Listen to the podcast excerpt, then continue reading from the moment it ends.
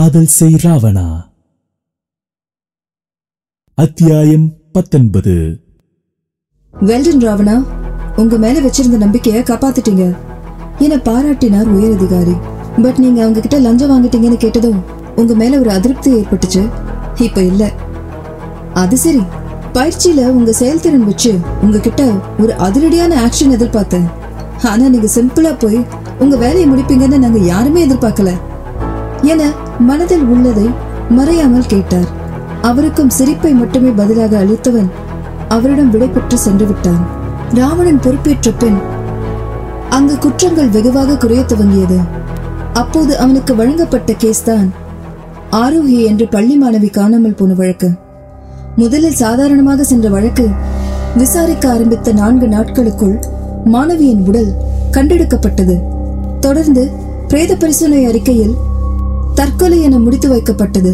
அதை ஏற்றுக்கொள்ள மறுத்த பெற்றோர்களால் மேல்முறையீடு செய்யப்பட்டு ராவணனிடம் வந்தது. சொல்லுங்க சார் என்ன சந்தேகம் உங்களுக்கு? சார் எங்களுக்கு ஒரே பொண்ணு சார் அவளுக்கு நாங்க எந்த குறையும் வச்சதில்ல சார் அவ கேக்குறதுக்கு முன்னாடி நாங்க எல்லாத்தையும் வாங்கி கொடுத்துருவோம் சார் அவளை இதுவரை நாங்க எதுக்குமே திட்டினதில்ல சார் ஆனா படிக்கலன்னு நாங்க திட்டினோம்னு தற்கொலை பண்ணிக்கிட்டதா லெட்டர்ல இருக்கு சார் என உடைந்து அழுதனர் பெற்றோர்கள். எங்களால் எங்கள் பொண்ணு இல்லைங்கிறதையே ஏற்றுக்க முடியல சார் டாடி நான் டியூஷன் போயிட்டு வரும்போது புது ட்ரெஸ் வாங்கி வைங்கன்னு கன்னத்தில் முத்தம் கொடுத்துட்டு போன பொண்ணு முத்தம் ஈர கூட காயல சார் அவளை ஐயோ எங்களுக்கு பெணுமா தான் சார் கிடைச்சா. என கதறினார்கள் உயிர் கொடுத்தவர்கள். அவர்கள் இருவருக்கும் தண்ணீர் அளித்து ஆசுவாசப்படுத்திய பின்னே மீண்டும் விசாரணையை தொடங்கினான். இங்க பாருங்க சார் எங்க பொண்ணு என சில புகைப்படங்களை கொடுத்தனர். அதில் பால்மனம் மாறாத சிரிப்புடன் பன்னீர் ரோஜா மொட்டாக இருந்தாள். ஆரோகி அடுத்ததில் கசக்கு எரியப்பட்டு உடல் முழுக்க வெள்ளை துணிகளால் சுற்றப்பட்டு பிரேதமாக அவளை பார்ப்பவர்களின் இதயம் கனத்துதான் போகும். தினமும் எங்க கனவுல வந்து என்னை விட்டுட்டீங்களேன்னு கேக்குறா சார்.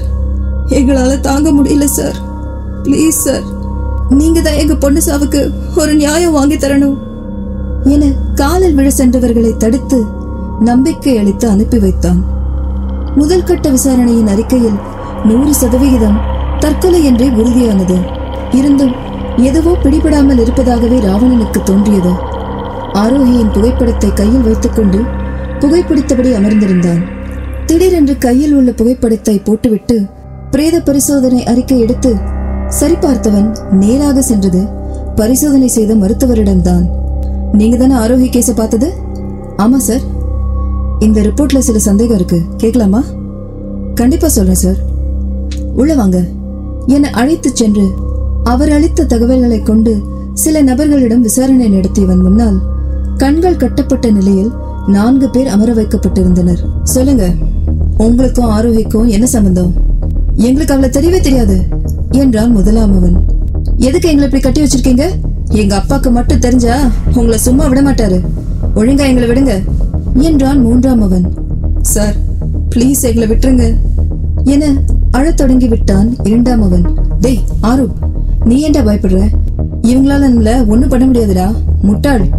என அகந்தையாக கூறினான் நான்காம் அவன் கைமுட்டிகள் இருக. ஓ எங்களால என்ன முடியும் முடியாதுன்னு பாரு. என ஆ ஆமா ஆ என்று மூன்றாவதாக இருந்தவன் அலறும் சத்தம் கேட்டு மற்ற மூவர்களுக்கு பீதியாகியது. இஷான் இஷான் டேய் உனக்கு என்னடா ஆச்சு? சொல்லுடா. உன்னை என்ன பண்ணாங்க? அவங்கள சும்மா விட மாட்டேன். இருந்த இடத்திலிருந்து துள்ளி குதித்தான். நாலாவதாக இருந்த ரெஹான் சார் ப்ளீஸ் எங்களை விட்டுருங்க சார். அவனை அடிக்காதீங்க சார். என ஆரூப் மற்றும் பிரணவ் இருவரும் பதறினர். நீங்களா உண்மையை ஒத்துக்கிட்டா விட்டுடுறேன் இல்லனா அடுத்தது உங்களுக்கு தான் விழும். ஐயோ சார் என்னை விட்டுருங்க. எங்களுக்கு ஆரோக்கியம் நல்லாவே தெரியும் சார். பயத்தில் ஒப்புக்கொண்டான். குட் இதே மாதிரி ஆரோக்கிய என்ன பண்ணீங்க? அதையும் சொல்லிடுங்க. இல்ல. இல்லன்னா என்ன சார்?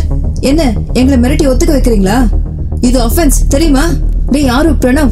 இவங்க கிட்ட எதுவும் சொல்ல தேவையில்ல. இவங்க கிட்ட நமக்கு எதிரா எந்த ஆதாரமும் இல்ல. என துணிச்சலாக கூறியவனிடம் ஏன் இல்ல? உங்களுக்கு எதிரா வலுவான ஆதாரம் இருக்கு. இல்ல இல்ல. பொய் சொல்றாரு. நம்பாதீங்க. கண்டிப்பா இருக்கு. அது உங்க டியூஷன் சென்டர்ல இருந்து எடுத்த சிசிடிவி ஃபுட்டேஜ் நோ நோ வாய்ப்பில்ல. இருக்கு. நான் தான் இல்லைன்னு சொல்றேன்ல? இருக்குன்னு நான் சொல்றேன். என அழுத்தி சொன்னான் ராவணன். இல்ல இல்ல. அத எங்க அப்பா எப்பவோ அழிச்சிட்டாரு. என உண்மையை உளறியவனிடம் அது வெறும் டூப்ளிகேட் ஒரிஜினல் எங்க கிட்டதான் இருக்கு. என்றதும் அனைவரின் சப்த நாடியும் அடங்கி பயத்தில் உறைந்திருந்தனர். நீங்களா உண்மையை சொல்லிட்டா? உங்களை விட்டுருவேன். எங்களை விட்டுருவீங்களா சார் என்றான் ஆரூப். நோ ஆரூப். என தடுத்தவனை ப்ளீஸ் சும்மா இரு ரஹான். சார் ஆரோஹி எங்க கூட படிக்கிற பொண்ணு தான் சார். நாங்க ட்ரக்ஸ் யூஸ் பண்ணும்போது பார்த்துட்டா. எங்களை பத்தி போலீஸ் கிட்ட சொல்லிடுவேன்னு சொன்னா. அப்போ எங்களுக்கு வேற வழி தெரியாம அவளுக்கு ட்ரக்ஸ் கொடுத்து மயங்க வச்சு கூட்டிட்டு போனோம். எங்களுக்கு என்ன பண்றதுன்னு தெரியல சார். ஆரோஹி வெளியில போனா எங்களை பத்தி சொல்லிடுவாளோன்னு பயந்துட்டு தான் அவ மயக்கத்துல இருக்கும்போதே பில்டிங் மேல இருந்து தள்ளி விட்டுடும் போதையில இருக்கும்போது தெரியாம செஞ்சுட்டோம் சார். போதை தெளிஞ்சதுக்கு அப்புறம் தான் நாங்க பண்ணது எங்களுக்கே தெரிஞ்சது. பயந்து போய் எங்க அம்மா அப்பா கிட்ட சொன்னோம். அவங்க தான் கொலையை பார்த்த வாட்ச்மேனையும் சிசிடிவி ஃபுட்டேஜ்னு எல்லா தடயத்தையும் அழிச்சிட்டாங்க. ஆரோஹி தற்கொலை பண்ணிக்கிட்டான்னு மாத்திட்டாங்க. ஆனாலும் என்னால நைட்ல தூங்க முடியல சார் ஆரோஹி அப்பா அம்மா கதறினது காதல கேட்டுட்டே இருக்கு சார் அந்த பாழா போன ட்ரக்ஸை எடுக்காமலே இருந்திருக்கலாம்னு தினம் தினம் குற்ற உணர்ச்சியில சாகுறேன் சார் எங்களை காப்பாத்துங்க சார் என கதறினான். அவர்களின் கட்டுகளை அவிழ்த்து கண்களை திறந்து விட்டனர்.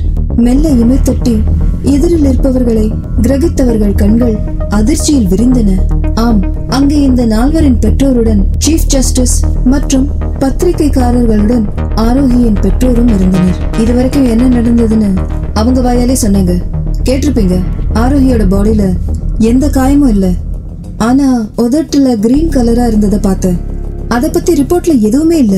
அத பத்தி விசாரிக்க தான் அந்த ரிப்போர்ட் எழுதின டாக்டர் போய் பார்த்தேன். அவர் சொன்னதுக்கு அப்புறம் தான் ஆரோஹிக்கு ட்ரக்ஸ் கொடுத்துருக்காங்கன்னு தெரிஞ்சது. அது மட்டும் இல்லாம அத பத்தி ரிப்போர்ட்ல வரவிடாம பண்ணிருக்காங்கன்னு அதுக்கப்புறம் ஆரோஹி படிச்ச டியூஷன் சென்டர்ல விசாரிச்சப்பதான் பொண்ணு காணாம போன அன்னைக்கான ஃபுட்டேஜ் மட்டும் அழிக்கப்பட்டிருந்தது. அதை வச்சு இங்க இருக்கிற யாரோ தான் குற்றவாளின்னு நிச்சயமா தெரிஞ்சது. அப்பதான் ஆரோஹி காணாம போன நாள்ல இருந்து டியூஷனுக்கு வராத இந்த நாலு பேர் மேலயும் சந்தேகம் வந்தது. இத பத்தி விசாரிக்க போனப்போ அவங்க சரியா ஒத்துழைக்காதனாலையும் அவங்க மைனர் விக்டிம்ங்கிறதுனாலயும் இவங்கள கஸ்டடியில எடுத்து விசாரிக்க கூடாதுன்னு இவங்க பேரண்ட்ஸ் போட்ட பெட்டிஷனுக்காக சீஃப் ஜஸ்டிஸ் முன்னாடியும் உங்க எல்லாருடைய ஒத்துழைப்புனாலையும் உண்மை வெளியே கொண்டு வந்தாச்சு. என்ற ராவணன் தொடர்ந்து பிள்ளைங்க என்ன பண்றாங்கன்னு தெரியாம அவங்க கேட்கும் போதெல்லாம் பணத்தை ஏன் எதுக்குன்னு கேட்காமலே தூக்கி கொடுத்தா பசங்க எப்படி ஆவாங்கன்றது இந்த நாலு பசங்களோட வாழ்க்கை ஒரு பாடம். இளைய தலைமுறைகள் இந்த மாதிரி போத பழக்கத்துக்கு அடிமையாகி அவங்க வாழ்க்கையை தொலைக்கிறாங்க. இத பத்தி நீங்க என்ன சார் நினைக்கிறீங்க? என நிருபர் கேட்ட கேள்விக்கு நான் இருக்கிற வரைக்கும் இனி போதை மருந்துன்னு ஒண்ணு இருக்க விட மாட்டேன் என உறுதியாக கூறினான். அதற்கான வேலையில் தீவிரமாக ஈடுபட்டான். எத்தனை நபர்களை பிடித்தாலும் இதற்கான ஆணிவேர் எங்கு என கண்டுபிடிக்க முடியவில்லை. மாட்டுபவர்களை வைத்து இவர்களுடைய சரக்கு விநியோகம் மும்பையில் நடப்பது வரை கண்டுபிடித்தாயிற்று. ஆனால் மும்பையை தலைகீழாக புரட்டியும் தலைமையை பிடிக்க முடியாமல் திணறிய சமயத்தில் சென்னையில் டன் கணக்கில் போதை மருந்து சிக்கியதாக தகவலை அடுத்து சென்னைக்கு மாற்றலானான் ராவணன். ராவணனின் சென்னை வருகை. எந்த மாதிரியான மாற்றங்களை அவன் வாழ்க்கையில் ஏற்படுத்தும் என்பதை வரும் அத்தியாயங்களில் தெரிந்து கொள்ளலாம்.